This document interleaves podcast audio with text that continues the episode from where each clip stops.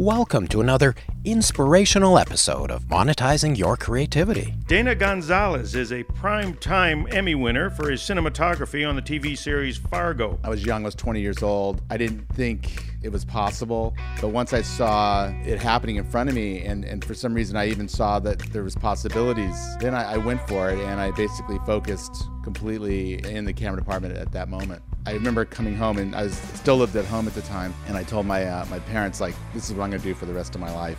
Monetizing Your Creativity asks the question, what does it take to earn a living with your creative talents? I was probably always telling people that this is what I do. I'm a first assistant. I'm really a, uh, that's what I want to do. And and I think you tell people enough that, you know, you, you should. I think all people should always telegraph what they want to do or what they're trying to achieve. I think I told enough people, and so when the time came, this uh, D P, he gave me a break. We focus on the success principles common to all disciplines by interviewing producers, directors, writers, actors, cinematographers, music composers, animators, designers, and much, much more. Learn how to create your own path to success. Let's roll. Well, hello, friends, and welcome to another episode of Monetizing Your Creativity. I'm your host, Marvin Polis, and joining me is your co-host, Fred Keating. Fred is in Vancouver, Canada today, while I'm on the other side of the Rocky Mountains on the Canadian prairies in the province of Alberta, and you're going to learn why in a few moments because there's a special connection to our guest. Now, Fred, tell our listeners who you have in the room with you as our guest today. Well, Marvin, Dana Gonzalez is a primetime Emmy winner for his cinematography on the T V series Fargo. He was nominated for his work in season one, nominated again for season two, and won it. And I'm with him just as he's packing up to uh, join the Fargo family for season three, and who knows what that will bring as he's about to travel back to Alberta from British Columbia. Thank you for letting me sneak in at the at the last moment here, Dana, and uh, get to chat with you. Thank you. I'm uh, really happy to be here. Now, as great an achievement as an Emmy is, for me it's always the stepping stones along the way that are greater interest. So back to the beginning. Dana, when did you first fall in love with finding life through a lens? You know, I grew up in Los Angeles and uh, was surrounded by the film industry from an early age, but I, I didn't really, it was kind of strange because I think it was so close and so big, it seemed so unreachable. And especially in those days, there was a lot of nepotism, and, and you probably had to know somebody to get in the business. And I'm first generation, so my family wasn't in it. It seemed unachievable. I was lucky enough to get a job driving a truck on a low budget movie. Literally the very first day, I fell, I fell in love with the business. And it's just because something about it, the there was a freedom. I, could, I can't explain it, but, but I, it's like the circus. It's like walking into the circus and you've seen all the possibilities or something and saying, you know what, this is for me. An office wasn't for me. This is for me. I gravitated quickly to the camera department because I was always interested in photography, but I was young. I was twenty years old. I didn't think it was possible. But once I saw it happening in front of me, and, and for some reason I even saw that there was possibilities because of that, then I, I went for it, and I basically focused completely in the camera department at that moment. That was my uh, my first break, I guess, in the film industry, but that's hardly a break.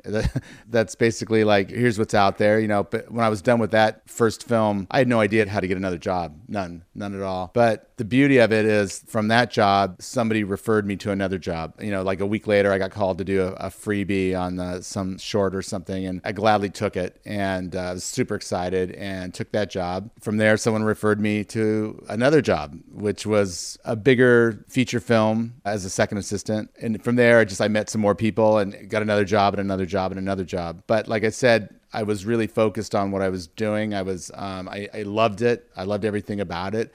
You know, I, I joke about, around with people still that I'm still intrigued by the free lunch.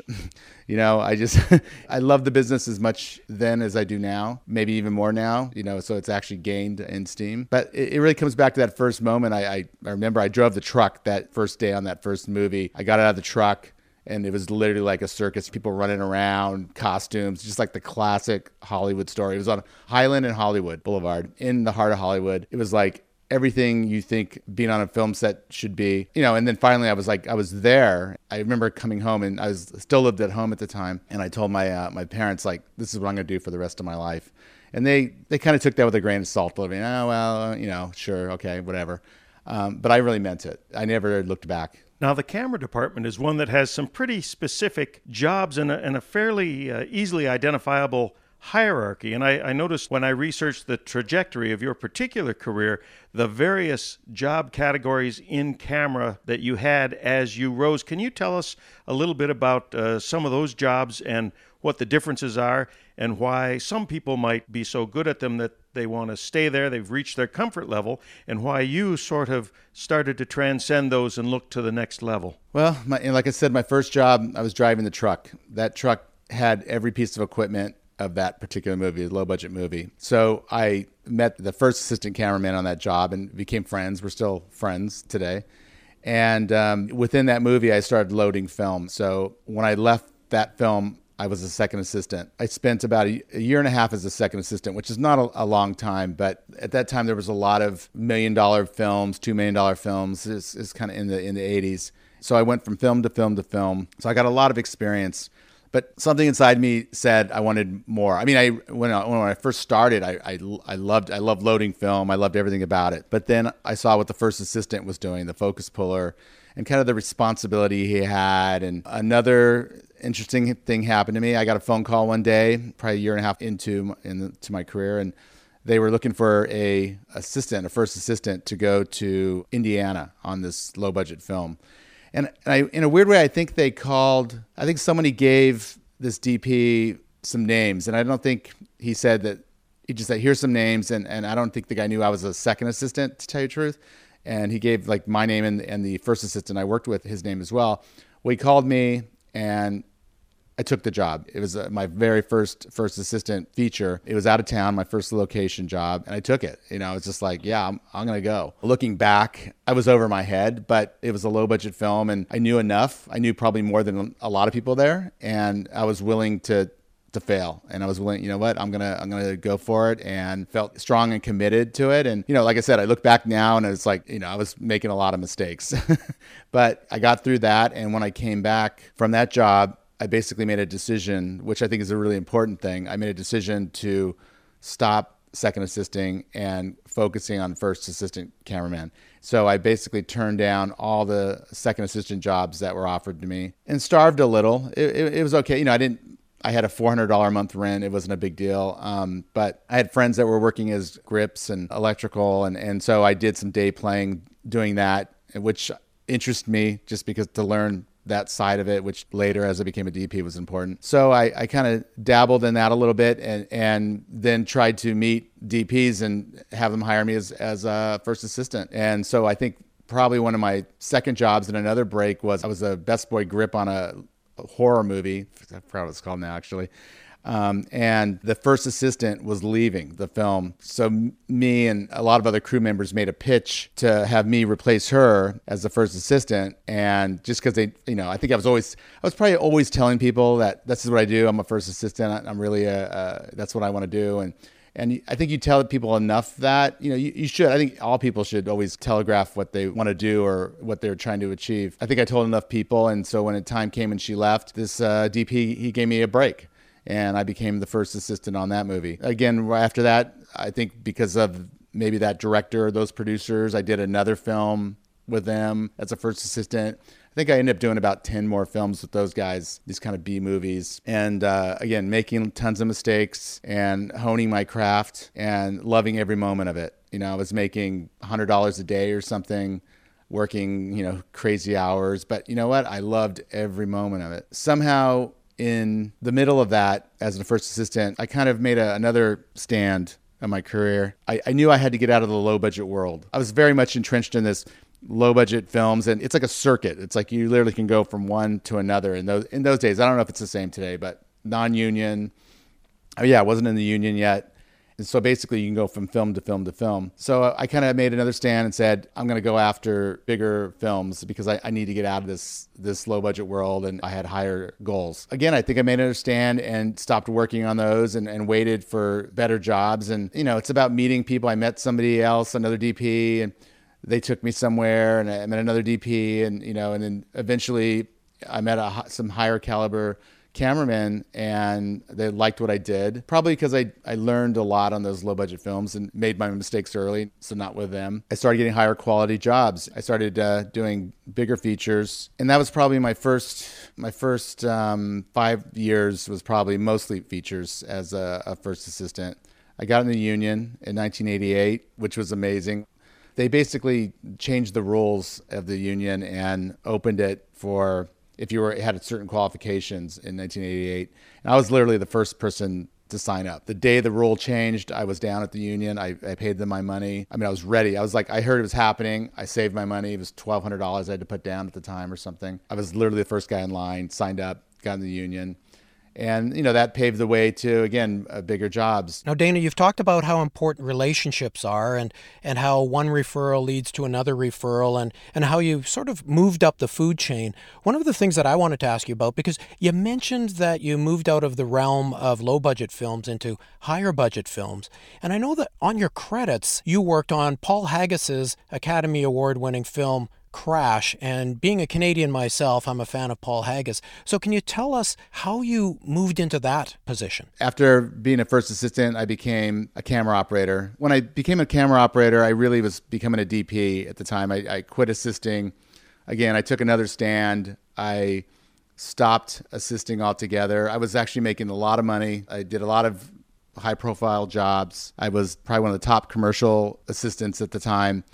And I walked away from it all to become a D P. I literally starved for about a year and a half. You know, luckily I made some decent investments and bought some rental property when I was first assistant, but I had to sell one of them, which was my first house, which it really hurt me. But I, you know, I was like, I don't care. I'm, I'm not going to work. It was, it was the most glorious year and a half of my life, I think. What I had to do, I, I worked with a lot of great cameramen as an assistant. And I felt like I was in one in particular, and I felt like I was emulating, trying to emulate that cameraman. And, you know, we're all individuals. We all have our own style. You can't emulate anybody. You know, we could look at people's work and, you know, celebrate their work and understand it. But, you know, I think we're really all have our own individual style. So that year and a half was actually a very reflective time where I went back to who I think I always was and my kind of artistic goals. And I found myself on that journey. I started operating because um, there was a, another good friend of mine who became a D P, the, who shot Crash, Jimmy Muro. And he uh, he wanted to hire me to be the A camera operator on, on Crash. And, you know, it was a seven million dollars film at the time. I didn't really know. I mean, Paul Haggis was from T V. You know, he hadn't really done too much in, in the feature world. When you're working on a movie like that, it's like, it's not like there's this lights going off saying this is the Academy Award winning film of the year. It just doesn't happen. I was very involved with that movie, actually, from the beginning to the end. I did all the color correction on it. It was like one of the early digital color films, right when it was transitioning from film prints to D Is. So I wanted to learn that process, and um, Jimmy Muro, the D P, wasn't available to do it. So I like stepped in and, and said, yeah, I'll, I'll do the whole thing. And so I was involved in that film to the like the really the end. And I didn't have any clue that it was going to do so well. That particular year, it was up against Brokeback Mountain, and Brokeback Mountain beat it every festival, every, you know, the Golden Globes. You know, and then the Academy Awards came and it was nominated, just like it had been with all the other the films, uh, other festivals and award shows against Brokeback. And um, that moment when it won Best Picture, you know, I, I think I cried a little bit. You know, it was just like, it, it was crazy because you don't know. You don't know. You just do your best work. And there was a lot of great things happening, you know, as we were doing it. I knew that. So that was kind of in the middle of that journey. That's how I got... Um, I ended up doing Crash, so it, you know, it was amazing. When you talk about camera people having their own styles, uh, directors of photography, cinematographers, how do you adapt your style to the needs or the demands of the script? I mean, I, I think everybody does different things. You know, for me, I kind of always start at the script and listening to the director. I think what maybe separates my work from other people's is I don't have a shtick. I don't know if there's a Dana Gonzalez look, you know, I, I mean, yeah, there's some quality of light that I like and things like that, but I read the script, talk to the director, try to understand, you know, the story, or, you know, if a T V show would be the arc of the show, or if it's a film, just the arc of those characters in the film. That gives me everything I need to know for the look of the film. And I think that tells me the type of lighting I should use, the color of the light, the mood that they should be in for that part of the movie or in a story in a T V show. And to me, that's it's very easy. And I know sometimes I wait till the rehearsal, literally, to make that decision of what I'm going to do. Is it going to be five lights or is it going to be one light? I'll watch a rehearsal. I'll see how it's played out and I'll adapt to that. You know, that that's my style. Not everybody works that way. It works for me. I kind of I kind of like that. You know, I always have... I know I have the tools and everything I need to to do anything most of the time when I'm working, but I don't have to use everything that I have. I can I literally can use no light or one light or ten lights, you know, so that's how I do it. Now, Dana, we're just about up on time, and I just want to sneak in with one more question here. Of course, everybody answers to somebody in the food chain, and in the case of the D O P or the cinematographer, that person is answering to the director.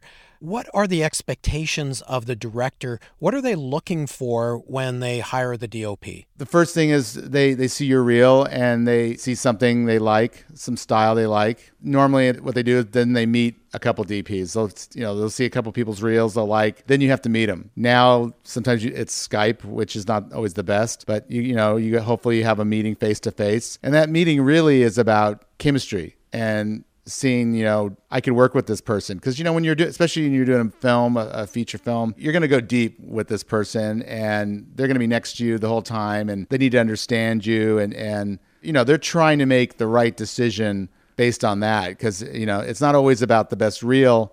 It is about chemistry. I mean, nor- normally, at least where I am now, everybody that they're interviewing is great and they're all talented and they all can do something great with these projects. So it really comes down to like, they're saying, you know what, I really like the vibe of this person.